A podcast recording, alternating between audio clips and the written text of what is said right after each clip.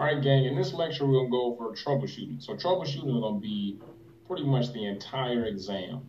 This, this, and that is broke.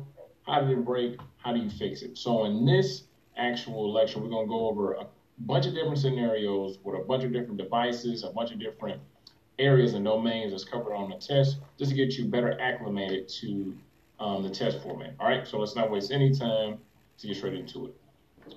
First scenario, Jenny was notified that a laptop is not booting. It is discovered that there are no system lights, sounds, or display when the power button is pressed. Which of the following should Jenny attempt first in the troubleshooting process? I'll give you guys a couple seconds to think that over.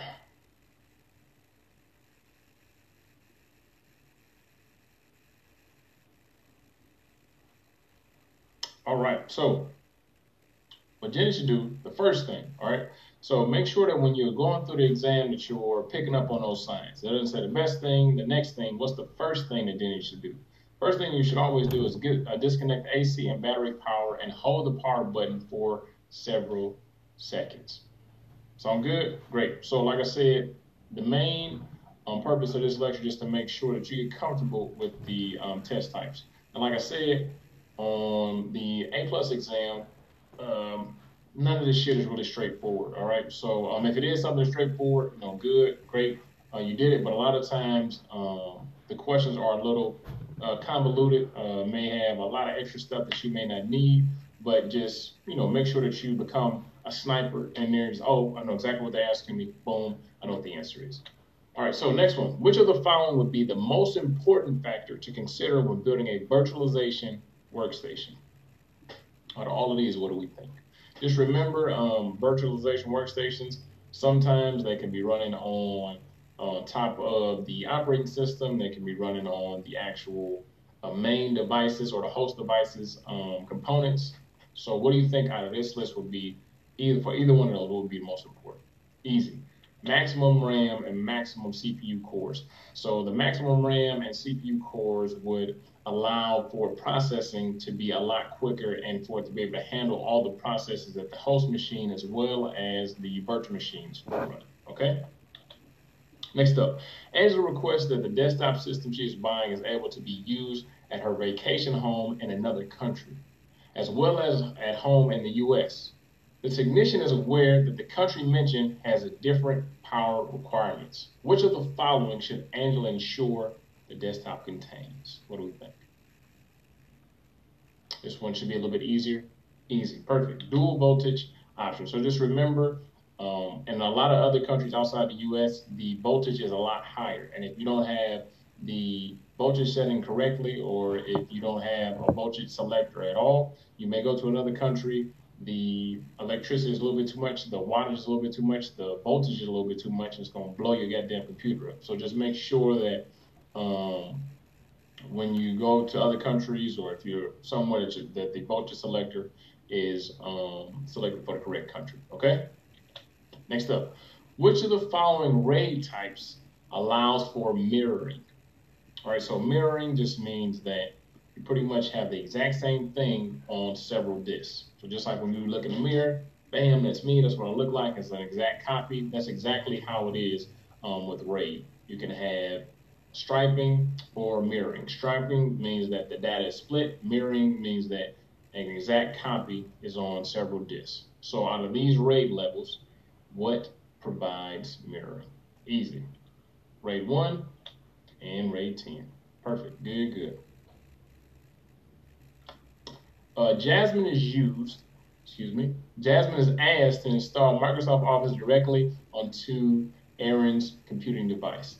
Jasmine notifies Aaron that Office cannot be installed directly on that device. Which of the following device types does the customer most likely have? Easy, perfect. So a thin client, just remember a thin client is used for a specific purpose and is usually it usually doesn't actually have a um, you know detailed oriented setup or platform. So you wouldn't actually have Microsoft Office on a thin client. That would probably be put on top of a thick client. So just remember thin and thick doesn't have anything to do with actually uh, with actual size and shape or form factor. Thin, meaning that there's a minimum amount of functionality. Thick, meaning that there's a, a lot of functionality. Pretty much whatever you need that machine to do, it can do. Okay. Uh, Danielle reports that her company laptop cannot pick up a wireless connection.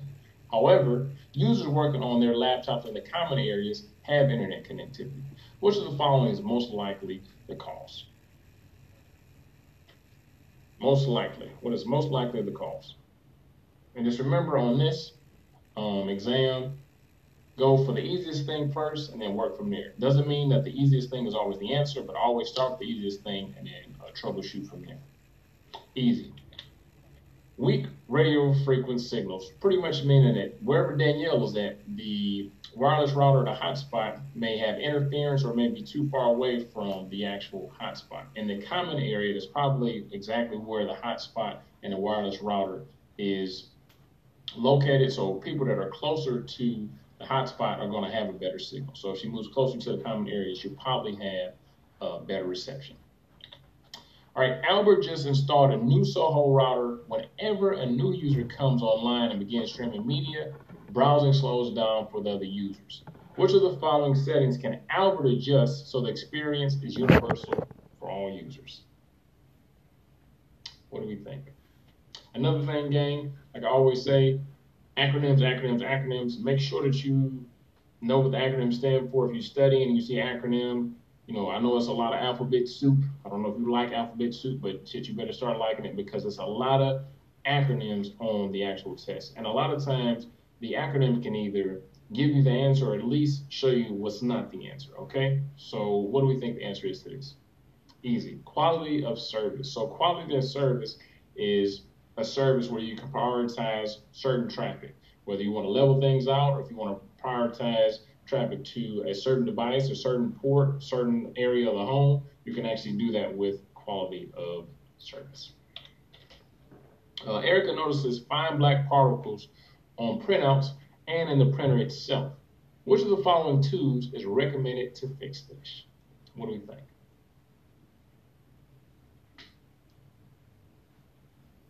All right, too easy. Toner, vacuum. So um, pretty sure you guys know, but I'll just run through all of them anyway. So denatured alcohol, that is a liquid. Uh, it can smear the toner and everything everywhere, and it can actually, you know, get if you're inside of the printer, it can actually damage some of the components. Compressed air, all the particles are there. If you spray, it's gonna spray all over you and spray all over the office. Then moist towel is the same issue as the other one. You may damage the internal components, but for sure you're going to smear all those black uh, toner particles, okay? An overclock CPU with a small heatsink, small fans on the power supply, and a high-end graphics card. Which of the following is the recommended solution that will manage heat more effectively? So we think that this machine is producing a lot of heat. Out of these options, what would reduce that heat most effectively? Easily, a liquid cooling system. Easy, easy, easy. All right, Wilma is the shift leader for Bob's Biscuits. She needs to quickly check inventory of products. What device can help her accomplish this? What do we think? Easy. You guys are geniuses. Barcode scanner, so you can scan, check the inventory, scan to actually scan in inventory if you have a surplus or if you got a truck or something pull up and stuff like that. Uh, NFC modulator, it's not a real thing. RFI looper, not a real thing. And a label maker, that wouldn't do anything either. Naomi is unable to view any websites. After James, the head IT technician, runs a virus scan, malware is found. The malware has been redirecting all of Naomi's website requests. What would be the next troubleshooting step? What's the next thing that the IT tech should actually do? He ran a, a virus scan and it came up with malware. What's the next thing you think he should do? Super easy. Establish a plan of action. So, gang, when you get into the actual box, this is how it's going to be set up. Marcus did XYZ. Uh, Jane did blah, blah, blah, blah. What's the next troubleshooting step? Or what troubleshooting steps have they completed? Okay? The owner of Jazzy Paint has three locations throughout the greater Chicago area. All locations need a minimum speed of one gigabyte per second. What type of network is Jazzy Paint most likely a part of? What do we think? Easy. So it brought up Chicago, which is a city. MAN is a metropolitan area network. So, like I said, those little small clues, you got to make sure that you can run through the question, decipher the information that you need, and then it's going to help you get the answer. All right, a PAN is a personal area network, couldn't be that. CAN is a campus area network, couldn't be that, and it's not a wireless link. All right, next up, password trouble tickets have risen by 20%. How can system admins reduce the amount of password related trouble tickets? What do we think? So I'm gonna give you the answer and I'm gonna give you a couple seconds for you to kind of mull over why you think that's the answer. So single sign-on is the answer, and single sign-on will reduce the password trouble tickets by 20%. Why do we think that would be the case?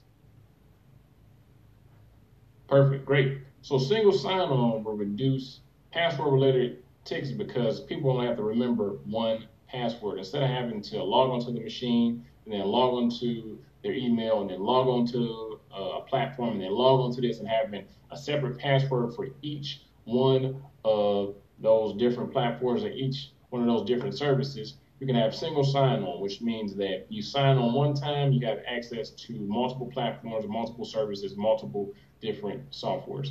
Now, uh, since you guys are super smart, you probably say, well, shit, I can just have the same password for, you know, all the stuff I log into. No, that would be a terrible idea. Make sure that you change and have different passwords if whatever you're using doesn't have single sign-on, okay? Maria is a help desk lead for TechTerror Inc. She is on a call when the device's hard drive she's working on begins to make a loud clicking noise. What is the first thing Maria should do?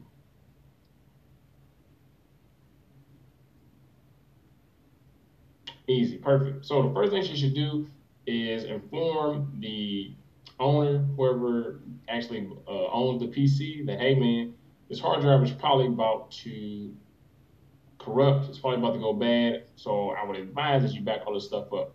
A lot of times on a hard drive, if you start hearing a clicking noise, that's an indication that the mechanical parts inside of the hard drive are having a hard time and they're probably going to give out pretty soon. And once they give out, it's going to be hard to recover that data. So the easiest thing would be to just tell the user, hey, I think that your hard drive is about to go kaput.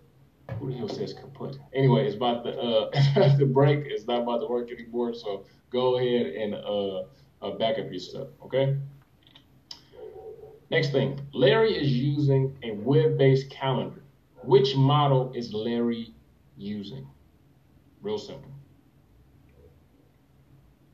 Easy. SaaS or software as a service. So Google Calendar, iCloud Calendar, any of those kind of calendars are considered software as a service, meaning that you don't have to download anything, that the actual software is in the cloud, and as long as you got internet connection, you can connect to it. Okay? Uh, your handheld tablet is no longer responding to your inputs when touched. What is the first thing you should check? The first thing. Easy, perfect. So first thing you should check is the digitizer settings. Perfect, good. Mario's phone will not charge when he connects his USB charger. When he uses wireless charging, the phone begins charging. When he uses the USB charger on other devices, they charge just fine. What should be the first thing Mario does to charge his phone with a USB charger? What's the first thing we think he should do? Easy, perfect. First thing he should do is just clean out the phone charging port because there may be some gunk in there because the USB charger is working on other devices, so it's not the charger, so it must be the charging port or something wrong with that actual phone. Okay?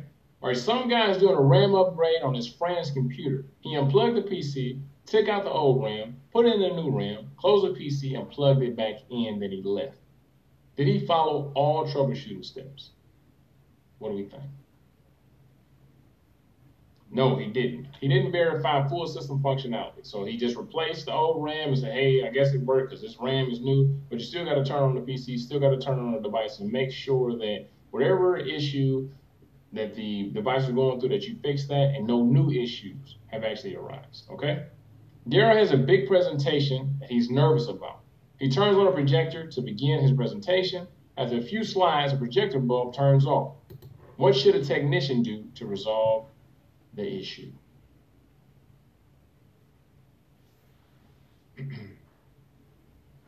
Easy, perfect. So projectors have cooling fans because they get hot.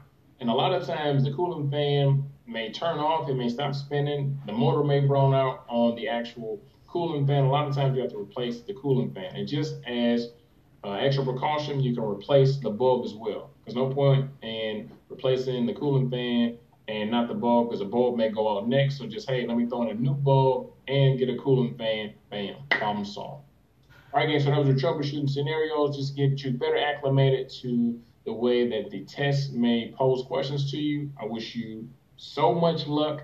Good luck. Make sure you reach out to me when you actually pass the exam. Other than that, I'll see you in class.